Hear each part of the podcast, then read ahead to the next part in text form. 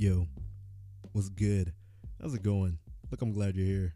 My name is Albert Williams III, and welcome to another episode of Uncommon Legend. Look, like I said, I'm really glad you're here. And honestly, I'm probably going to be excited about these episodes all week because, like I said, just got off vacation. Really good for me and my soul. But I digress and get in today's episode. Today's episode is titled The Courage to Teach. Now, you're probably hearing that and going, What is Albert on now? Like, this man is really pulling some stuff out. Yes and no. The thing about The Courage to Teach is I actually read a book that was titled that by Parker Palmer. Great, amazing. You should go read it. But what really spoke to me in that was talking about the inner teacher.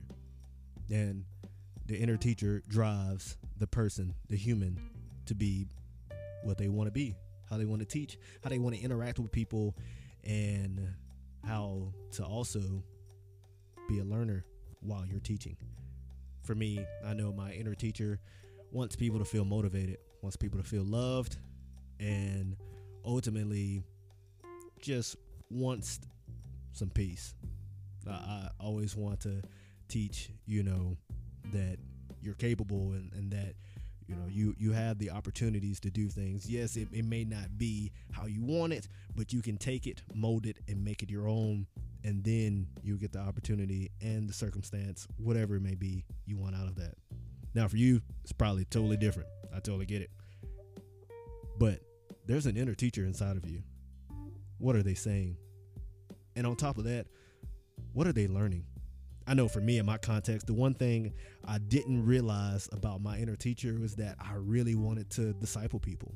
I really want to see someone grow. I, I, think that's the thing I love the most about my job and being in campus ministry is that I can see a student from the moment they walk in the door as a freshman, and I can walk with them if they let me. That that's the other part of it. But if they do, if they do, I can literally walk with them and see them grow for four years or five if they feel so inclined and, you know, want to take a victory lap.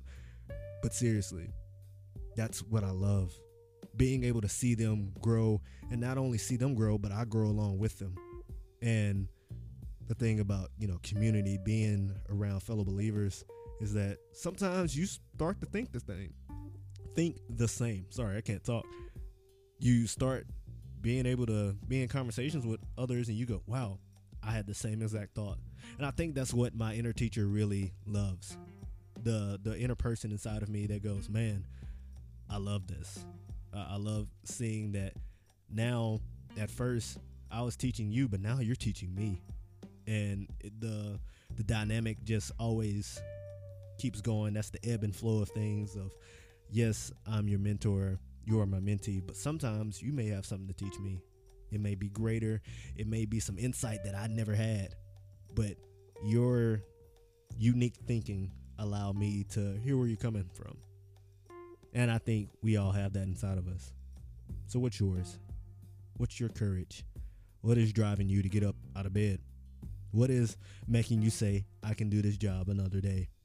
Now, if you're not saying that about your job, I am so sorry. But maybe it's time to find it. Maybe there's something or someone that you want to teach, something you want to learn, a value you want to share with other people. There's a possibility for it. There's an opportunity. I encourage you, I challenge you even to find it. And then, and then, only then, will you find your courage to teach. Be good, y'all. Peace, love, and hair grease.